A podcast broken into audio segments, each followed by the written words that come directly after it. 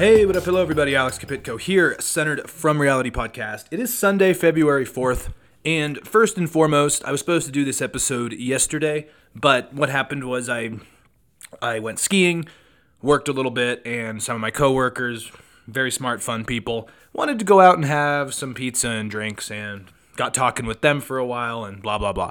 Here we are. So, didn't have time to record this episode last night. And here I am. Uh, I, I have Rick Steves' The Greek Isles episode on in the background. Been snowing all day today here, even in Reno. We got probably close to a foot, I would say. I actually went out on my skinny skis around the neighborhood. They plowed the main Somerset roads here. And so basically, I was able to get out and skate on the roads and did Nordic skiing out there. And it was really fun, really epic, beautiful. Did about 13 miles or so. And, uh, the, the best part was just seeing how people reacted to me just like Nordic skiing in the middle of the road. You know, I, I was I was kind of optimistic though because there, everyone was honking and waving and saying nice, that looks fun, and I even talked to a couple who said they wanted to start doing that. So it was an optimistic op- optimistic day more or less. Gave me a little bit of hope for reality, a little bit of hope for reality, and of course I say that, and this episode's not going to be quite as long but as I say, hope for rea- hope for humanity and blah blah blah. What I actually want to talk about today is kind of the idea of the allure of trading freedom for security. Basically saying you're willing to give up some personal liberties, human rights, freedoms in exchange for stability and and some form of safety in society. And of course, the state uh, well, a healthy state should always have a monopoly of force, a monopoly of security. But as I've talked about numerous times on this podcast, we are seeing a democratic backslide around the world. And what it's being replaced with is not like fascism or communism, not just absolutes, black and white definitioned political theories from the 1800s and 1900s. Instead, I think what we're seeing is kind of quasi democratic societies where they do have elections, but also the state is also struggling to combat a problem. Maybe it's gang violence, like in El Salvador and Nicaragua, or maybe it's like in the United States where you have this perceived immigration crime threat and you have political polarization to the point where people say, we'd like a strong man to protect our party, our values, and what we deem the American dream. There's different ways we're seeing this happen, but it's happening in democracies. It's not happening in like Russia. I mean, Russia's kind of past the point of no return in this conversation, but it's in places where basically you have a leader who is willing to kind of rule on a security, law and order message. And along the way, there are going to be some violations of what I call small d democratic societies or small l liberalism, which is about promoting and protecting the individual as well as the community and others as well. And I think it's a sign of kind of our breakdown in bipartisanship democratic institutions around the world, trust in media, trust in one another, where you are starting to see people like Donald Trump all of a sudden now kind of be marketed as a stabilizer in right wing media and even among some like center right um, organizations because of how bad everything is. And basically, it seems to me like a lot of voters ranging from in El Salvador, which I want to talk about in a minute, to the United States, to the United Kingdom, to Italy, etc., they are willing to trade st- trade democracy for stability, or they are turning to the idea of stability over democracy. And I argue in the short term, maybe it works, but in the long term, I think it can really lead to some serious issues. So basically, today, I want to talk about President Nayib Bukele, the president of El Salvador, because I think he's a more radical example of this. A very popular, he's one of the most popular presidents in the world. But what he's doing, in my opinion, is quite authoritarian, draconian, and he's probably going to end up becoming a dictator by the end of this. And I think El Salvador is kind of the perfect example of the trade offs that, that can occur between liberty and security. And you need a balance, and he's gone in the other way. And also, I'll just add, we are seeing something similar happening right now in Ecuador, where, as you guys are aware, because I, I, talked about this if you've been listening for a while, and the country is basically just cracking down on gang violence, locking everyone up, putting out emergency powers, but then extending them and extending them and extending them. And the state is really cracking down on liberty, but also getting rid of crime. so it's a really tough conundrum. And we're going to talk about that. So, anyways, moving on. Basically, President Bukele in El Salvador has actually described himself described himself. It's not other people calling him this. He's described himself as the world's coolest dictator. And I mean, look him up. He yeah, he's young, which he's 42 years old. He kind of has the like kind of rough around the edges playboy vibe going for him. You know, he's wearing designer clothes, expensive sunglasses. He's big on social media. El Salvador made the news, I think it was back in 2021, when he wanted to turn the national currency over to Bitcoin. It was one of the first countries to do so. He's kind of a Bitcoin bro. You will not be surprised to hear that it didn't go as well as he was hoping. But, anyways, everyone talks more about how he's the cool part of the world's coolest dictator phrase, but they're not actually talking about the idea that it looks like El Salvador is slowly embracing authoritarianism and a wannabe dictator. And because he is so popular, it's worrying. And I've even talked to far right and more libertarian leaning people in the United States, and they all love him. People I know personally, friends I have, they're like, what that Bukele guy, what that El Salvador president is doing is really good. Like, he's showing what you do to end the war on drugs, end crime. And I go, yeah, he's throwing everyone in prison without due process. And yes, the country's safer and the economy's going to do better because of it. But what happens at the end of the day when you create a system like that and this guy also wants to remain in power for life? You already have basically now a police state that could be expanded if you don't want political opposition. Anyways, I'm not going to get too far ahead of myself with that at this moment. But basically, what happened was in 2019, there was a huge security crisis, and it's a crisis that's pretty common in El Salvador. It's now common in Ecuador it's been common in Colombia in the past. It's been common in Mexico. It's been common in Hon- common in Honduras, Nicaragua. Gang violence, drugs, and a central state that is either corrupt, weak, or in cahoots with these gangs. And basically, what happened is Bukele comes into power, and we're not going to talk about his Bitcoin chaos because that was not his strongest effort by any means. But basically, what happened is he comes into power and basically police are allowed to detain anyone that they think could be a suspect or there's claims that they're a suspect to gangs or have gang ties or have been dealing drugs. Basically, it's kind of in a sense what like Trump has talked about a little bit. It's also kind of some of the policies that people like Rodrigo Duterte in um, the Philippines was doing, blah blah blah. The Economist writes, though, in quotes, more than 74,000 people, equivalent to 8% of the young male population, have been arrested. Hardly any have had proper trials. The article continues, though. In some ways, his tactics have worked. The murder rate has fallen from 51% per 100,000 people to 3. Obviously, that's, that's, that's over 15 times of a drop. So, yeah, yeah. Not bad at all. It's a huge improvement. And also, something nice, and I'm starting with maybe some of the positives here, is that average citizens, according to a lot of reports on the ground, are that they were afraid to testify or call out gang activity and they kind of just tried to hide and not talk about it. And since these new policies, I think there is a willingness and an ability for average citizens to actually be able to speak out. Now, what I will say is because there's not a lot of due process or fair trials, basically, if someone just accuses their neighbor of having gang ties, it now sounds like they can just throw you in prison, which is also not protect- particularly a good thing either. But basically, now say The Economist gives this example. Any gangster who walks down a street demanding protection money can be arrested on the basis of an anonymous phone call. Again, getting back to the short term versus long term.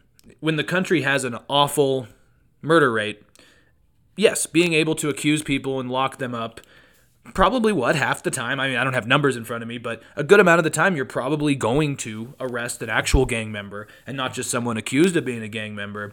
But also do you want a society where you can just accuse someone without any evidence and they are arrested? Not not not in the world i want to live in personally. And there's also the economic side of this that's happened so far and i think i'm painting some of these positives murder rate goes down average citizens can now, you know, call in crime. They don't feel like their lives are at threat. And now I want to talk about economic positives. I think the reason why I'm starting with some of the positives is to highlight how if you're an average citizen in El Salvador, maybe you're okay with supporting Bukele, who's a wannabe dictator, because your life is better, at least in the short term. And I, again, we'll get into the long term, but this is the allure I'm trying to highlight here is that when the murder rates drop and the economy's better, yeah, you're probably like, well, democracy's good, but maybe it's not the most important thing. Anyways, I'll continue. So, also, Bukele's policies have been decently good for the economy. According to numbers I saw in Foreign Policy magazine, gang crime actually costs 16% of GDP. So, you know, almost almost one fifth of GDP was was was used on fighting gangs, right? And that's by one estimate at least.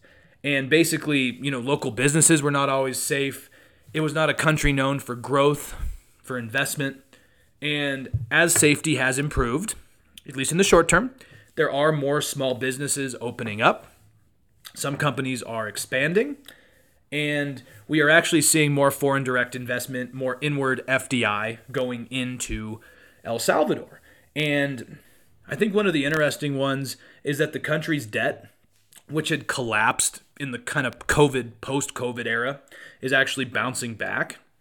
JP Morgan Chase also has talked about how El Salvador's potential growth rate has risen from 2% to about 3%. So, I mean, we're not talking about crazy things here, but 2 to 3%, good news. Obviously, it's not going in the opposite direction, right?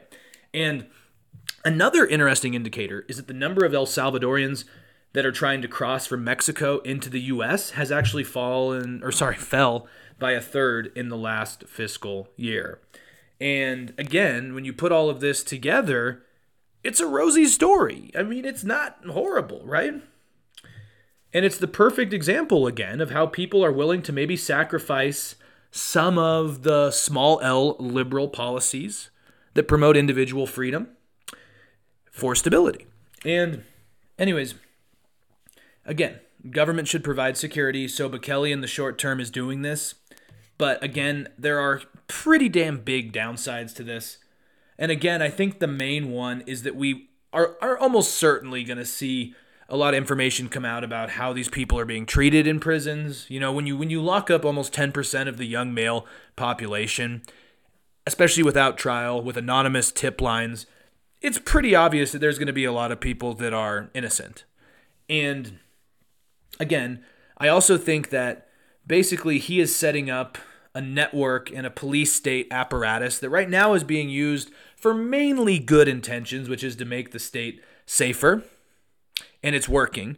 But what happens when he's barred from election coming up, which I'm going to talk about later, and now he already has loyal support? He wants to violate the Constitution, and he has the trust of police and the security state around him and also he's he already has prisons and anonymous tip lines and a system that can be used to incarcerate people quickly. See where I'm going there? It can expand more. And also, there's a lot of El Salvadorans, innocent ones, and the ones that have been imprisoned. This is devastating to their families, emotionally and just financially, especially if you're the one working and bringing in money for the family. That's never good either. And also at the same time, he also talks about how one day there's going to be collective trials because everyone's like, okay, they're all locked up in these prisons. Like, are, are they ever going to be allowed to leave? Like, is there ever going to be an actual trial? Or are you just putting a giant band aid on a giant problem by just locking everyone up and just never talking about it? And basically, he said he's going to hold collective trials. So, like, uh, you know, a couple trials for everyone. I don't particularly know how that works. Doesn't sound legal at least in the Western democratic legal system, the the British common law type of system. But anyways, it sounds problematic. Doesn't actually get to the root of this either. And you wonder if people start maybe opposing this if there's another economic issue and they go, well, the economy's not as good as it used to be. Moving on though, like let's actually talk about some of the public policies he's put into place. I would say orders, authoritarian policies. And again, there's becoming, or we're starting to see, I guess, somewhat of an overlap between his crusade against crime, which is working, and now it's looking like he's using this as an excuse to move towards authoritarianism. An interesting example I saw is that he is basically saying that he's made the country safe, he's brought back economic stability, and crime rates are down, and if anyone else runs against him, they will just be in cahoots with the gangs and they'll bring back criminal activity and open up the prisons. It's kind of the Trumpian playbook of like, I alone can fix this. the dictator playbook. I alone can do this. No one else. They're all on the other side. They're the enemy. And basically, he is saying that only he can really solve this, so he needs to remain leader, and all the opposition parties are just in cahoots with the gangs. And so you could already see how maybe that's an excuse to ban them, lock them up if there ever was an attempt at an election, blah, blah, blah. And so, anyways, he's used soldiers and the police to intimidate lawmakers. He's also done something that all of these guys seem to do, which is purging the judiciary and then packing it with loyalists. Also, he's using these in quotes temporary states of emergency, which are always extended.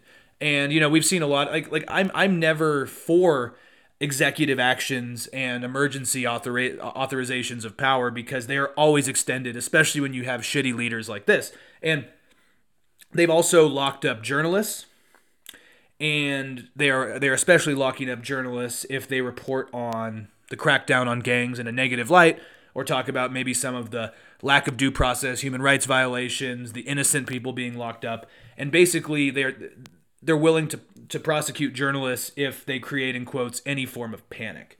And these temporary states of emergency have been going on since 2019 maybe 2020 and now it's 2024 so obviously not quite temporary so basically he's consolidated power packed the courts intimidates lawmakers is using emergency powers, or, or sorry, uh, emergency um, or temporary states of emergency to stay in power, locking up journalists, dominating the narrative. That is all not good stuff. All not good stuff. And he's also tweaked election rules, and his allies have as well, basically giving him the advantage. And basically, he controls the press as well. And so, actually, today, like like right now, like an hour ago, they held the well, well the elections happened today, February 4th. The elections are over and Bukele has declared himself winner. Reuters notes President Nayib Bukele on Sunday declared himself winner of the national elections in a landslide, claiming he captured more than 85% of the vote, even though electoral officials have not released any results. As you guys know, I have a rule about high percentage victories like this when you have divided societies and general elections if you win 80 to 90 to 100% of the vote, was it really a free and fair election? Also, it's kind of problematic because they haven't even released the results yet. But he, he probably won even if he's coming out ahead of this. And his party is the New Ideas Party, and according to Reuters, it captured at least 58 positions in its 60 seats. it captured 58 of 60 seats in the Legislative Assembly. Sounds like a really um, really pluralistic society, doesn't it? But so, anyways, the problem here is that he's, in at least with this, the Constitution bars him from running for a second term, but he's done it because he controls the institutions, because he's fighting crime and the populace like that, and he's created an ecosystem to do it. And also, on top of this, he is one of the most popular leaders in the world. And again, it's not me, a non El Salvadoran's right to say, well, they shouldn't put him back into power. But I'm just saying, I think right now people are excited because El, El, Salvador was so violent and so bad before him, and in the short term, he's fixed a lot. But he's 42, and he's putting in a system that will keep him there for a long time. 42 means he could be there for quite some time. And the last thing I'll say too is that obviously this is a specific example of what's happening in El Salvador right now, but at the same time, this is a pretty big trend, especially in Latin America in Latin America, we are just seeing a huge disillusion with democracy. And it's mainly being led again by governments not being able to keep the people safe. We're seeing it in Ecuador, Mexico, Colombia, here in, in, El Salvador, and even in the United States, we're starting to see it.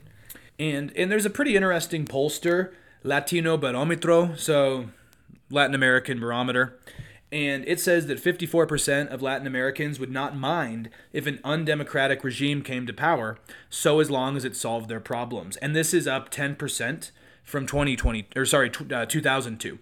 So it's a trend. It's a global trend as well. Um, there, there's interesting polling from um, Pew, and I think it was the New York Times as well. They were talking about how a growing number of both Democrats and Republicans also would be fine with a dictator or a strong man as long as their issues were addressed. And the thing is, is that in theory, you can say, oh, a strong man can do this, he can fix this, and maybe in the short time that's the case.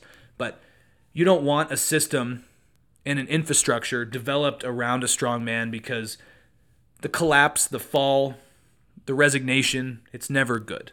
So we'll have to keep following this. Anyways, that's going to do it. Like I said, a little bit shorter episode tonight. Have a great rest of your Sunday, and um, we'll be back into the week with lots going on, no doubt. So, as always, you can find me on Apple Podcasts, iTunes, Spotify, Podbean.